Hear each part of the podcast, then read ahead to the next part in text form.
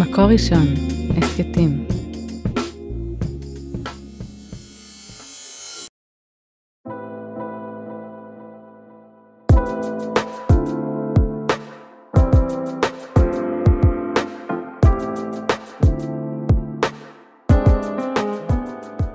שלום לכולם, כאן שירת מלאך, ואנחנו בפרק חדש של ההסכת עד האהבה. איזה כיף. היום אנחנו הולכים לדבר על ידידים, ידידות, על מערכת היחסים החמקמקה הזאת, שנושקת עם החיפוש של זוגיות, וכמה היא מחרסמת בה או עוזרת לה. ונמצא איתי היום עומרי, עמרי שרת. שלום עומרי. אהלן, כיף להיות פה. בוא תספר לנו עליך. עמרי היא החברותה שלי לשיח הזה, אז בואו תשמעו מזה עמרי. אני עושה כל מיני דברים, אני עושה דוקטורט במקרב מדע דתות באוניברסיטה העברית. אני אחד מהמנהלים של בית מדרש קהילתי שנקרא בית המדרש העברי, אבל בעיקר בהקשר שלנו, אני משורר ומסאי, ואני... מסאי? בוא תפענח לנו מה זה מסאי. מסאי זה מי שכותב מסות, כלומר זה קטעים יחסית קצרים שמתעסקים בדעות ומחשבות, אבל לא בצורה אקדמית. מעניין. כן, ואני כותב על הנושאים האלה, כלומר אני מנסה להבין את החיים שלי, ואני כותב על זה, אז... זה חלק מהחיים שלי, אז גם על זה אני כותב. כן, אני כבר מפנה את המאזינים לדף הפייסבוק שלך, שגם אני קראתי אותו ונהניתי ממנו. תודה, איזה כיף. ועמרי, אתה עוד לא נשוי. נכון.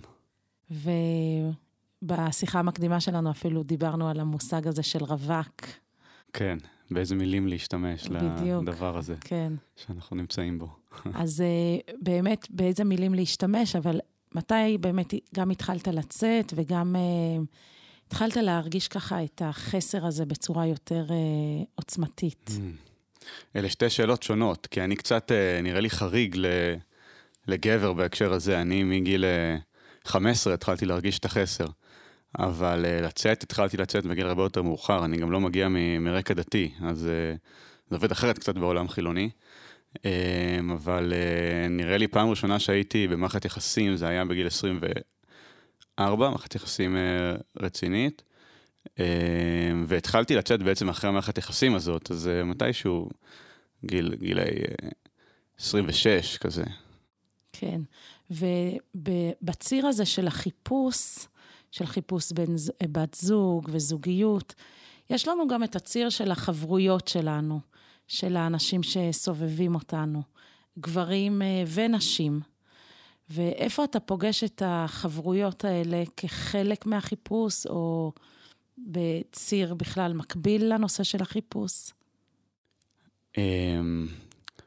כלומר, זה מתקשר לזה בכל מיני דרכים, כלומר, החיים איזשהו מפגש, סדרה של מפגשים עם אנשים, וכל מיני דברים קורים במפגשים האלה. לפעמים המפגשים האלה הם מפגשים שנוצרים מהם קשרים קרובים ואינטימיים, והקשרים האלה יכולים להיות כל מיני סוגים של קשרים. זה יכול להיות קשרים שהם אפלטונים, וזה יכול להיות קשרים שהם רומנטיים. וכמובן עולה השאלה שכבר יש עליה סרטים, האם יש כזה דבר, מערכת יחסים אפלטונית? אני חושב שכן ולא. כלומר, אני חושב שבכל מפגש בין גבר לאישה, שני הצדדים מודעים לזה שהם גבר ואישה.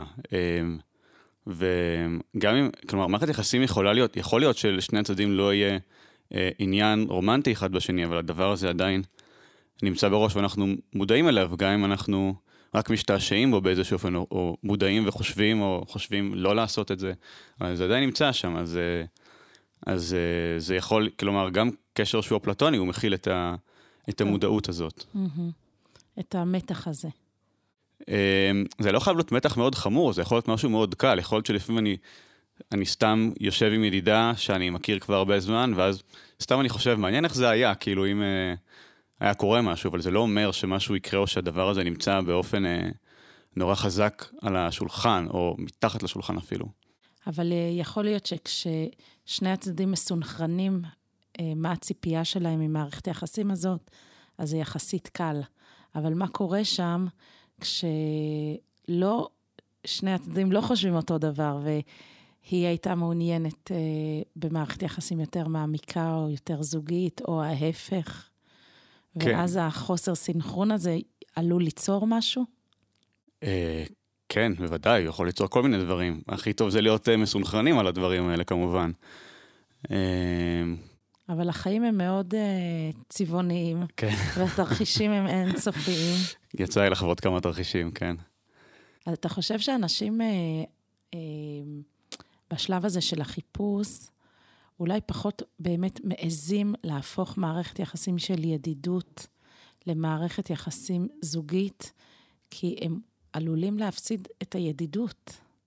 טוב, יש כל מיני סוגים של אנשים וכל מיני סוגים של קשרים, והדבר הזה משתנה בין אדם לבין אדם, אבל ברור שיש אנשים שזה קורה להם, או שזה קורה להם בתקופות מסוימות בחיים, כי קשרים יכולים להיות משמעותיים, גם כשהם לא קשרים רומנטיים, ולעשות את הצעד הזה של לשנות את הקשר מאלף לבית, הוא צעד מפחיד מכל מיני סיבות, גם מתוך מחשבה לאבד משהו, כי הקשר הזה יכול להיות משמעותי, גם מתוך איזשהו פשוט פחד להתאכזב, או אולי לפגוע אפילו, שמשהו יבחיל את הצד השני, או יבהיל אותו, יש הרבה סיבות שזה יכול להיות ככה. והסיבות האלה הן מניעות לפעולה, אני אנסה בכל אופן, או שהן מייצרות איזה קיפאון כזה, טוב, אז לא נזיז שום דבר. אז שוב, זה תלוי בבן אדם, אני חושב שהדבר הנכון לעשות, אני חושב שיש משהו שהוא לא מיטיב בלהשאיר את הדברים מתחת לשולחן, ולא להוציא אותם החוצה בשום אופן, או... לא עניין של על השולחן או מתחת לשולחן, אלא שבן אדם לא מברר עם עצמו את הנקודה. אם בן אדם נמצא באיזשהו רצון, כן, אם יש קשר כזה, שהוא קשר שהוא כולל את המתח הזה מבחינת אחד הצדדים, אז המתח הזה נמצא שם, גם אם זה רק אצל הצד הספציפי שזה אצלו, אבל הדבר הזה ישפיע עליו. כל עוד זה לא יוצא החוצה, אז הוא מופעל על ידי הדבר הזה. ואפשר להוציא את זה בכל מיני דרכים, זה לא חייב להיות, זה יכול להיות ישיר, זה יכול להיות גישוש, זה יכול להיות החלטה להימנע מהדבר הזה, אבל להימצא באינטראקציה הזאת, זה יכול להיות לזה כל מיני השלכות, שלא יהיו מיטיבות. אז אתה סובר שמערכות יחסים כאלה, שבעצם יש בהם איזה מרכיב לא פתור, בדיוק. זה מחרסם ביכולת להתמקד בקשר? זה לא חייב להיות ככה, אבל זה בהחלט יכול להיות ככה. כלומר, יכול להיות... אנשים הם שונים אחד מהשני, כן, וכל אחד... מה אתה חושב על זה? לא האנשים, אלא אתה. אני יכול לדבר על החיים שלי. אני חושב ש... היו לי כל מיני דברים בחיים, אבל בוודאי היה בחיים שלי כל מיני קשרים, שהיו קשרים ידידותיים, אבל היה לי עניין מעבר לדבר הזה. ובמצב כזה בהחלט יכול להיות שבגלל שלא הייתי מספיק אמיץ בשביל לעשות אחד מהשלושה הדברים שצריך לעשות, כאילו או להיות ישירים לגבי העניין, או לגשש ולבדוק מה קורה באופן שמבהיר לי איפה הצד השני נמצא, או... להימנע מהקשר הזה באופן שהוא לא דושי, אבל לשמור על עצמי מהדברים שקורים אצלי. אם לא עושים את הדברים האלה, אז אני נמצא באיזשהו מצב של משיכה שהיא לא ממומשת, שזה גם יכול להיות מתסכל ואפילו מייסר, תלוי כאילו עד כמה המשיכה הזאת חזקה, וגם זה יכול להסיח את הדעת מדברים אחרים, כי בעצם יש לי איזשהו רצון שאני לא מממש אותו, משאיר אותו באיזשהו לימבו כזה, ובינתיים יש דברים אחרים שאני לא שם לב אליהם, או לא בוחן אותם מספיק ברצינות, בגלל שאני שקוע במשהו אחר שאני לא... מה זה המייסר הזה שהזכרת? מה זה מייסר? זה אומר שיש לי איזושהי פנטזיה, איזשהו רצון, אני פוגש מישהי ומפעילה אותי בצורה חזקה, אולי אפילו אני לא פוגש אותה, אולי אני פוגש אותה לפעמים, ויותר אני חושב עליה בראש שלי. אבל הדבר הזה, הלופים של המחשבות ושל הרגשות, הם יכולים להיות מאוד קשים, כי יש איזשהו פער בין העולם המדומיין שאני רוצה אותו לבין העולם הממשי, שהוא שונה מהעולם שאותו אני רוצה, והדבר הזה יכול להיות מייסר. ומאוד מעניין מה קורה בחוויה הזאת שהיא לא פתורה, כי במקביל יש עולם שלם של דייטים, של דייטים ראשונים, שהכל שם עוד מאוד מאוד בוסרי, ומה קורה לגבר, מן הסתם גם לאישה, שיש בה צד כזה של פגשתי בסעודת שבת מישהו, וזה ממש הפעיל אותי, כמו שאמרת, ובמוצא שיש לי פגישה עם מישהו אחר, ויש כאן איזה מרכיב שהוא לא נקי. אני חושב שזה קצת שונה מה שאמרת עכשיו, מה שדיברנו עליו עד עכשיו. כלומר, זה מצב שבו אני נמצא באיזושהי התחלה של קשר, ופתאום אני פוגש בחיים האמיתיים עוד איזושהי בחורה שנראית לי מעניינת. זה לא אותו דבר כמו סיטואציה של פגישות חוזרות וחוזרות עם אותו בן אדם, כאילו, ויש איתו איזושהי מערכת יחסים שיש לה מידה מסוימת של אינטימיות. זאת שאלה קצת אחרת, או מאוד אחרת. אתה אומר, מערכת יחסים שיש לי עם מישהי, שהיא מערכת יחסים יציבה, ויכולה להיות גם קרובה. לגביה, לפעמים אני שואלת את עצמי, האם כדאי להעביר אותה למערכת יחסים זוגית? כן, זה יכול לקרות. שוב, במפגש בין שני אנשים, הכל יכול לקרות. יכול להיות שאני אפגוש מישהי, וזה מה שהתפתח בינינו. זה דבר חיובי. לפגוש בן אדם בעולם ולהגיע איתו לאינטימיות ולרצות עוד אינטימיות, זה דבר שהוא מאוד חיובי. ואז אם אנחנו רגע נתמקד בזה, ועוד מעט נעבור לדייטים, ואז באמת אתה חושב שיש תעוזה ויש את האומץ של הסיכוי והסיכון, הסיכוי שהתפתח מזה משהו, והסיכון שאולי אני מאבד משהו אחר? כן, כמובן. אני חושב שהאומץ זה הדבר הרצוי, כלומר, אנחנו צריכים להיות אמיצים. כלומר, כשנכנסים למצב כזה ונכנסים למצב כזה, אנחנו יכולים בקלות להתכחש אליו באיזשהו מקום, כי זה מצריך מאיתנו פעולה שהיא לא פשוטה. בכלל, להודות, אפשר להיות בקשר ידידותי עם מישהי, ולהיות בעניין שלה ולא לגלות את זה. קרה לי. כאילו לגלות את זה בשלב מאוחר מדי, או רק שהדבר כבר לא אפשרי, ואז אם דיברנו על איסורים, זה האיסורים הכי גדולים. אבל... שמה? כשהם מגלים בדיעבד שהייתי מעוניין בבחורה ולא עשיתי את הצעד בזמן, איזושהי מחשבה על החמצה של איזושהי פעולה שלא עשיתי. ובגלל שיש את הפעולה הזאת שצריך לעשות, והיא פעולה לא פשוטה, אז בקלות אפשר תודעתית בכלל להימנע מההכרה בזה שיש לי איזשהו עניין רומנטי. אז קודם כל צריכים להיות ישרים וכנים עם עצמנו, ולשים לב למה אנחנו מרגישים ומה קורה לנו. ויש לך דוגמה מהחיים שלך, באמת למרחב החמקמק הזה, של ידידות, שאתה אומר, באמת הרגשתי החמצה, או ידידות שהפכה להיות רומנטית? ודאי שיש לי, הרבה מזה נמצא בספר שירים שלי, כל הכאבים מההחמצות האלה, זה באמת יכול לקרות, וגם ההצלחות יכולות לקרות, כלומר, היה לי 3 קשרים, רומנטיים שהתחילו מידידות, וזה היה מצוין. כלומר, כל קשר לגופו, אבל האפשרות שזה יקרה הייתה מצוינת. כן, בוודאי. היה לי גם קשרים ידידותיים שבלבלו אותי וכאבו לי. היה לי קשר שנתקעתי עליו הרבה שנים, משהו שלא היה אפשר לממש אותו בכלל. כלומר, היה אפשר בהתחלה, אבל עד שנזכרתי בזה אי אפשר היה. וזה הרבה שנים ישב עליי. הייתה לי גם מערכת יחסים של שנה שהתחילה מידידות, ודברים יותר קצרים גם. הרבה קרה בחיים שלי בעקבות הקשרים האלה, לטוב ולמוטב. אני שומעת אותך, ואני שומעת כמה זה מרחב פעיל ותוסס, וחסר שקט. שיש בו הרבה תנועה.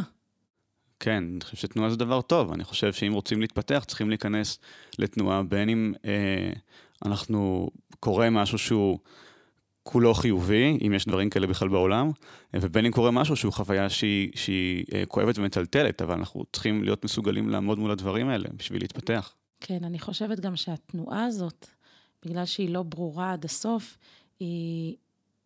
היא גם נושאת בתוכה כאב של הלא פתור, כי אף פעם הצד השני לא תמיד יודע מה אתה חושב, והאם זה שאתה פונה אליי, זה אומר שאתה מנסה להתחיל איתי או לא. זאת אומרת, יש כאן משהו שהוא יוצר גם קושי אצל נשים או אצל גברים שלא יודעים מה פשר הידידות הזאת. אני חושב שהיתרון של כל דבר שהוא, כל תנועה שהיא לא ברורה, זה שאם נכנסים לתוכה, דברים יכולים להתברר. ואם אני נמצא בסיטואציות כאלה, אני יכול להבין איך אני מרגיש. אנחנו צריכים להיות, שוב, כנים עם עצמנו ולהיות בעבודה ולנסות לברר את הדברים. אבל אם אנחנו עושים את זה, אני יכול, אחרי כמה סיטואציות כאלה, או אם אני חי חיים שכוללים את הדבר הזה, לברר ולהבין איך אני מרגיש בסיטואציה שהיא לא ברורה, כמה אני רוצה לברר אותה, באיזה אופן. אני חושב שאני לאורך השנים, הרבה אצלי השתנה. כמו שאמרתי, חוויתי החמצות מאוד כואבות. מעניין, שאלתי אותך גם בשיחה המקדימה בינינו, אם אתה חושב שיש שונות בינך, שגדלת בחברה, בילדותך לא דתית, האם הזמינות שלך להתחיל עם בחורה, להנחיח את הרצון שלך, היא יותר זמינה מאשר החברים הדתיים שלך, שגדלו בחברה דתית? יכול להיות, קשה להשוות, כי בשביל לעשות את זה צריך לגדול גם בחברה דתית, אבל אפשר לעשות רק אחד מהשניים. אבל אני גדלתי בחברה החילונית בתור נער מתבגר עם חרדות חברתיות, וזה לא שהתחלתי עם בחורות, ממש לא, הייתי עסוק בעיקר בלרצות ולא לעשות כלום, ושישבר לי הלב כאילו לאורך שנים, זה לא היה כזה כיף, וזה לא היה כזה פרודוקטיבי, אבל עשיתי כל מיני תהליכים של התפתחות בחיים שלי, וכשהגעתי למצב שהיו לי את היכולות לעשות את זה, אז אני חושב שזה נכון, שהיה לי איזשהו אידיאל או מודל של איך יוצרים קשר עם בחורה, ומה גבר אמור לעשות בסיטואציה מסוימת. וכשהגעתי למקום שהיכולות הנפשיות שלי אפשרו לי לעשות את זה, אז עשיתי את זה. והחל מגיל מסוים, אני חושב נגיד מגיל 27, לא קרה הרבה שהיה לי עניין בבחורה, ולא בררתי את זה, כאילו, זה לא אומר תמיד להתחיל בצורה ישירה, אבל אני חושב שאני גם חוויתי החמצות באמת מאוד קשות בחיים שלי, שבאמת היו לי כואבות מאוד, כן, ובחוויה שלי אני פשוט מעדיף לנסות ולהיכשל, מאשר לא לנסות ולהתחרט על זה, זה הרבה יותר קשה. מעניין, ממש, ממש מתנה שהחיים נתנו לך. לגמרי. כן. אבל אתה יודע, אם נתקדם רגע למערכת יחסים בהתהוות, שהזכרנו את זה קודם, ובוא נעמיק בזה. בעצם, כשאתה יוצא עם בחורה, והקשר הוא מאוד ראשוני ובוסרי, וברקע יש איזו ידידות, או התחלה של ידידות, או משהו שהוא באמת מהחיים עצמם, כמה זה מאפשר לך להתמקד בקשר החדש? כן, אז זה תלוי בידידות ומה קורה שם, אבל זה באמת, זה יכול להיות מבלבל. אני חושב שבאמת היה שנים לאורך החיים שלי, שהיה לי כל מיני קשרים כאלה שטבעם לא מספיק ברור, וגם הייתי יוצא לדייטים, ואז באמת יכולה להיות מחשבה כזאת תוך כדי הדייט, וזה קורה בכל מצב שבו ממקבלים באיזשהו אופן, זה סוג של למקבל, שאני נמצא בדייט ואני חושב, טוב, בסדר, יש משהו אולי שנראה יותר מעניין, שקורה בחוץ, אז אני לא נותן הזדמנות באיזשהו אופן לבחורה שמולי. אני שומעת את זה המון בקליניקה אצלי, בעיקר מהצד של הנשים, שחוויה שהגבר לא היה שם, והוא חתך אותי לא בגלל משהו שקרה בינינו, בגלל האינטראקציה בינינו, אלא בגלל קולות מבחוץ, איזה רעשים, והוא היה, אבל בעצם לא היה. זה נורא מעניין, אני חושב, יש לי על זה מחשבות לאחרונה, אני לא יודע אם מבוססות, אבל אני חושב שגברים יותר נוטים לפנטזיות וללבנות עולמות מופשטים כאלה אפשריים שאנחנו לא חיים בתוכם, אלא רוצים שהם יתקיימו. ויכול מאוד להיות שזה חלק מהעניין, כלומר שלגבר יותר קל להישאב לאיזושהי פנטזיה כזאת, וברגע שיש איזושהי בחורה, בין אם זה יכול להיות גם עוד איזושהי הצעה ששמעתי, והיא נראית לי מעניינת, או בחורה שאני מכיר ונראית לי מעניינת, אבל היא לא ממשית, כלומר, יש לי יותר מידע יש לי פחות מידע ממשי ויותר דברים שבניתי בראש שלי על מה שאפשרי. ובמצב כזה, הפנטזיה יכולה להיות יותר חזקה מהמציאות, כי יש לה פוטנציאל להיות מושלמת. למציאות, אנחנו פוגשים את הבחורה וזה לא מושלם. אני מאוהב בפנטזיה. כן, כן, זה לגמרי יכול לקרות, זה יכול להיות הרסני. באמת צריך להיזהר מזה. שלפעמים, כמו שאתה אומר, הפנטזיה היא לא דמיונות, כאילו חלומות, אלא הפנטזיה מתלבשת על מישהי במציאות. כן, כן, כן, זה ככה, גם כשזה מצליח, אגב, גם כשקשר מצליח עם בחורה, יש איזשהו ממשק בין הפנטזיה שנמצאת לנו בראש, על איזה קשר אני רוצה שיהיה עם הבחורה הזאת. ככה מתאהבים בעצם, אני חושב שככה זה עובד. יש לי איזושהי פנטזיה, ואני פוגש מישהו ואני אומר, היא תרמש לי אותה. בדיוק, כן. ובזה גם נמצא כל התסכול שקורה אחר כך, כי זה לא, כי הבחורה היא לא הפנטזיה, הפנטזיה לא קיימת, היא רק הדבר הזה שנמצא לי בראש. כן, אבל יכול להיות באמת שהרבה פנטזיות מתלבשות על ידידות, לעומת הקשר הכל כך ראשוני שיש לי, שהוא הרבה פעמים מתחיל בחסר להט וזוהר.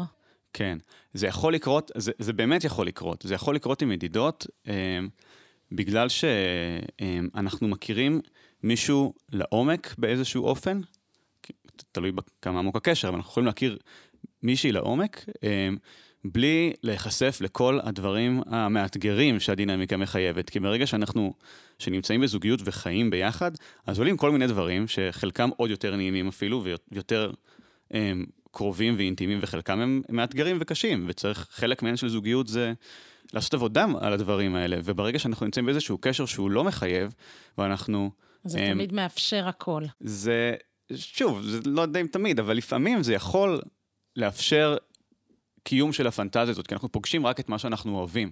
מה שאנחנו לא אוהבים, יש איזשהו חיכוך, ואנחנו מתרחקים משם. או... כן, אבל אני מעלה כאן את הציטוט שאמרת בשיחה המקדימה בינינו, שהרב פרומן היה אומר,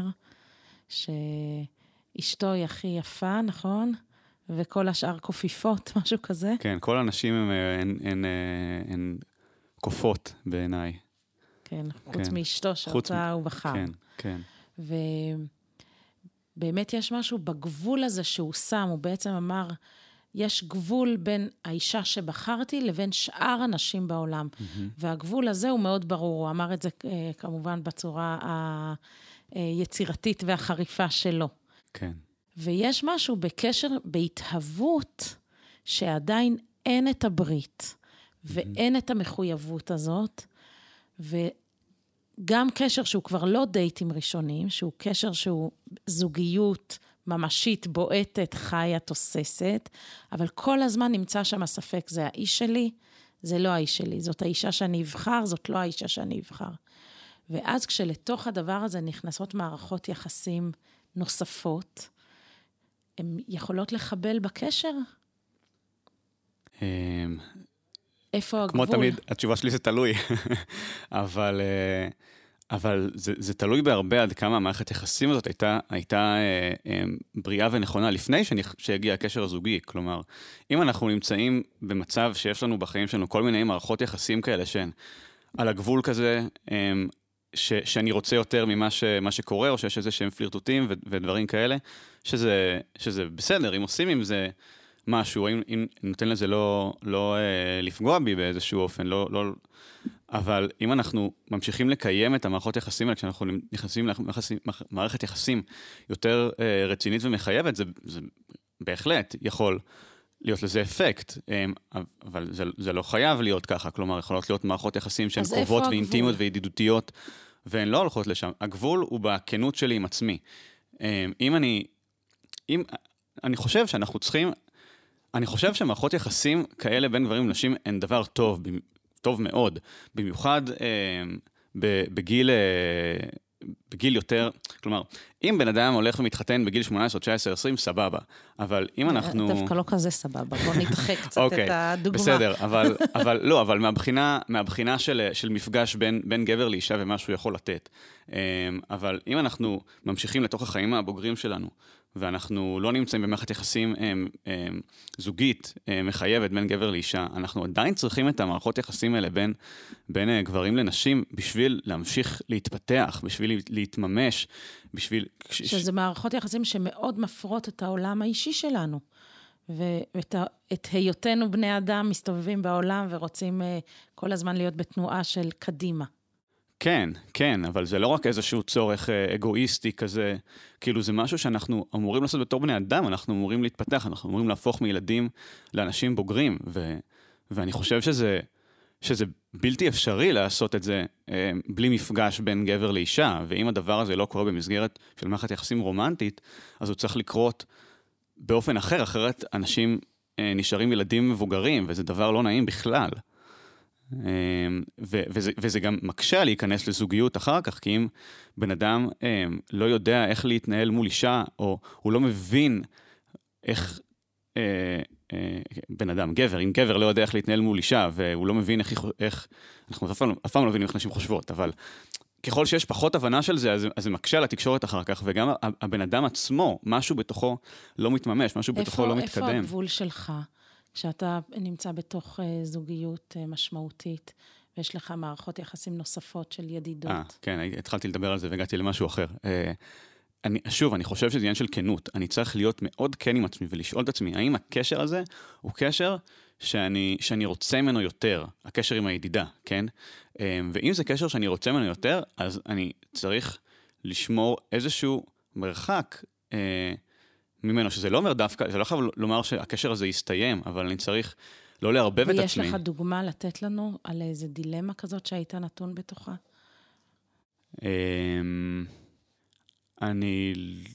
אני לא חושב שיש לי דוגמה מעצמי, כי אני חושב ש... לא, כן, יש לי. בקשר האחרון שהייתי, לפני שהייתי בקשר הזה, היה כל מיני דברים שהיו באופן מופשט כזה, כאילו על השולחן המנטלי שלי, זה לא שזה היה בעולם דווקא, אבל היה כל מיני דברים, כל מיני קשרים כאלה שחשבתי, אולי אני אעשה משהו עם הקשר הזה, לא קשרים מאוד עמוקים. קשרים מסוימים, ואז נכנסתי לקשר הזה, ואפילו היו לי כל מיני הזמנות לאינטראקציה מהבחורות האלה, ונמנעתי מזה, כי ידעתי שאני לא נקי פה, כלומר שהבחורה הזאת, המפגשים שלי איתה הם בגלל שאני רוצה ממנה משהו, אז עדיף שאני לא אעשה את זה, כי אני בתוך משהו אחר, אני בתוך קשר, ואני רוצה שהוא יעבוד, אני רוצה לתת לא את המקום ולא את המרחב. ואם הייתי הולך ונפגש עם כל מיני בחורות שכאילו זה לא מוגדר שקורה משהו שזה, אולי מבחינתן לא קורה משהו, וזה לא משנה, מבחינתי יש משהו שאני רוצה, אז עדיף שאני לא אכניס את עצמי למקום הזה. מאוד מעניין אם הייתה כאן אישה שמצטרפת אלינו לפודקאסט, אז מה היא הייתה אומרת על המרחבים האלה, ומה הציפייה שלה מבין הזוג שלה. לגמרי, אולי ככה צריכה לנהל את הפודקאסט, שירת, כאילו באמת גבר יכול לתת נקודת מבט חלקית, ואישה תיתן את הצד שלה, כאילו בלי זה באמת משהו חסר. אני אומר את מה שאני מבין מהמסע של החיים שלי, אבל באמת המסע של החיים של אישה הוא מסע החיים של אישה, הוא משהו אחר. כן, אבל בעצם אנחנו מכניסים כאן מרכיב של נאמנות מאוד גדולה, ובקשר בהתהוות אנחנו נותנים נאמנות כדי שהקשר ייווצר. לא בגלל שכרגע באמת הוא מצדיק את עצמו לפעמים, אלא כדי שאנחנו רוצים ליצור אקלים כדי שהוא יקרה. ואני קראתי לזה גם קודם, הרעשים האלה מבחוץ, הם עלולים לחרסם בהתהוות של הקשר. כן, אני חושב שאנחנו קודם כל קשור לא לשאלה של קשרים, אלא שאלה של האישיות שלנו ושל הערכים שאנחנו רוצים שיובילו אותנו, וכמה אנחנו מוכנים לעבוד כדי שהערכים האלה יובילו אותנו. ונאמנות זה בוודאי ערך שצריך להוביל אותנו, וכמובן שיש דברים שקורים בעולם שמקשים עלינו לאחוז בדבר הזה, אבל שוב, אם אנחנו כנים ואנחנו מבינים שזה ערך חשוב, אנחנו יכולים לעמוד מול סיטואציה ולומר שהסיטואציה הזאת היא סיטואציה שפוגעת ביכולת של להיות נאמן, אז כדאי שנדע לעבוד מול הדבר הזה, וזה נכון גם לזוגיות. כן, בעיקר לזוגיות, גם שמערכת ההפעלה המינית שלנו היא גם נוכחת פה. זאת אומרת, אני נמצא בתוך זוגיות עם מישהי, אבל מישהי אחרת יכולה, ידידה יכולה גם כן לעורר בי איזשהו מתח. כן, זה שמתעורר בי איזשהו מתח, זה לא דווקא דבר כל כך שלילי. השאלה היא מה אני עושה מול הדבר הזה. כלומר, מתח יכול להתעורר בכל מקרה. מה שאמרנו על הרב פרומן, אז היה לי פסיכולוג שאמר לי בדיוק ההפך, שהוא אמר לי, תשמע, ואני לא יודע, כי אני לא בעולם הזה, אמר לי, תשמע, גם אצל אנשים נשואים, כולם חושבים על כולם, כל הזמן. זה לא אומר שהם עושים עם זה משהו, אבל יש מחשבות, מה היה קורה אם הייתי חיים זאת, מה היה קורה אם דווקא זה היה קורה. תמיד יש לנו את הבחירה, כלומר, מה זה תמיד? כן, אני שמה סימן שאלה על מה שהפסיכולוג הזה אמר. אוקיי. אני חושבת שזה מאוד מתחבר למה שאתה אמרת קודם, שהנושא הזה של הכנות עם עצמי, זה תנועה פנימית שאנחנו כל הזמן משכללים אותה. וחלק מהתמקדות בקשר, זה לבסט את הקולות האלה כל הזמן להתרכז בציר המרכזי. כן, אבל הקולות האלה עדיין יהיו, זה מה שאני אומר. כלומר, זה שאני שומע קולות שהיצר המיני שלי הוא פעיל והוא מופנה כלפי כל מיני דברים, זה דבר טבעי. השאלה היא מה אנחנו עושים מול זה, כי אנחנו בסוף צריכים להיות הריבון על הדבר הזה. אני לא צריך להרגיש שהיצר הזה הוא דבר רע, כי הוא חלק ממני וממי שאני, אבל אני צריך להרגיש אני צריך לדעת שאני יודע מה לעשות איתו, ושאני לא חייב, כלומר, זה שיש לי משיכה, זה לא אומר שאני אתחרפן מזה, ואני אשתגע, ואני חייב לעשות משהו, ואני... בדיוק, זה לא חייב לנהל אותי, אני יכול לומר, אוקיי, זה נמצא, ולהמשיך הלאה, עכשיו זה מצריך איזושהי שליטה עצמית, כן, אבל זה דברים ש... זה עוד משהו בתוך המרחב של הידידות. וואו, עומרי, פתחנו פה המון נושאים, ואם השאלה הראשונה הייתה, אם יש אהבה אפלטונית, אז נשמע שלא בהכרח. אני חושב שכן, דווקא. אנחנו מסכמים את הפודקאסט בחוסר הסכמה על זה, שמה? כן. אני חושב שהשאלה היא מה אנחנו בוחרים לעשות. אני חושב שזה הדבר החשוב, כמה אחריות אנחנו מגלים וכמה כנות אנחנו מגלים.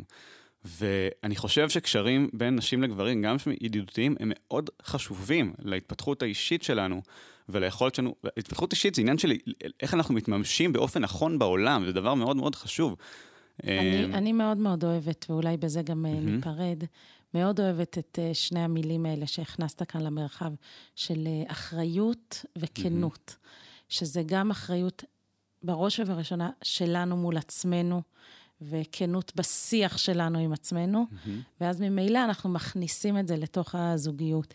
ואם יש רעשים מבחוץ, אז בואו ניקח על זה אחריות, ונדבר על זה בינינו, ונפתח את זה בתוך הקשר. אני יכול לתת תורה של רב שמחה בוני מפשיסחה, קצרה? יש לנו זמן לזה? עוד 20 שניות, כן. יש לרב שמחה בוני מפשיסחה תורה יפהפייה, על הפסוק יומם השמש לא יקקה וירח בלילה. הוא אומר, שכן, הרי השמש היא כוח שיש בו טוב ויש בו רע. יש בו טוב כי הוא נותן חיים לעולם. העולם לא יכול להתקיים בלי השמש. ומצד שני, השמש היא כוח שאפשר להתייבש ולמות ממנו. זה כוח שהוא כופח, הוא מכה, כן? זה המשמעות של המילה, הוא מכה על הראש. אז הוא אומר, מה עושים? כלומר, אם ניקח את הכוח הזה, שיש בו גם טוב וגם רע, אז העולם יפסיק להתקיים. אז הקדוש ברוך הוא, ברחמיו הרבים, כן? השם צילך על יד ימינך, הוא נותן איזשהו צל שמגן לנו מהדבר הזה, הוא נותן לנו את הדבר הזה שיש בו טוב ורע, ונותן לנו את הכוח לעמוד מול הצדדים השליליים שלו, ולדעת לקבל את הדברים הטובים. וזו גישה שהיא צריכה להיות בחיים בכל דבר, והיא נכונה גם לדבר הזה. יפה, אז סיכמנו בטוב. ושמש טובה ומהירה ומצמיחה. בעזרת השם. תודה, עומרי. תודה. תודה רבה לך, אוהד רובינשטיין, על ההקלטה ועל הסאונד, ותודה להפקה והעריכה, ליודיטה, לייקי אפשטיין, לעדי שלם רבינוביץ'. תודה רבה לכם המאזינים, ואת הפרק הזה, ואת כל שאר הפרקים של עד האהבה, והרבה הסקטים אחרים, אתם יכולים למצוא באתר של מקור ראשון, בספוטיפיי, באפל מיוזיק, בגוגל, וניפגש בפרק הבא. להתראות.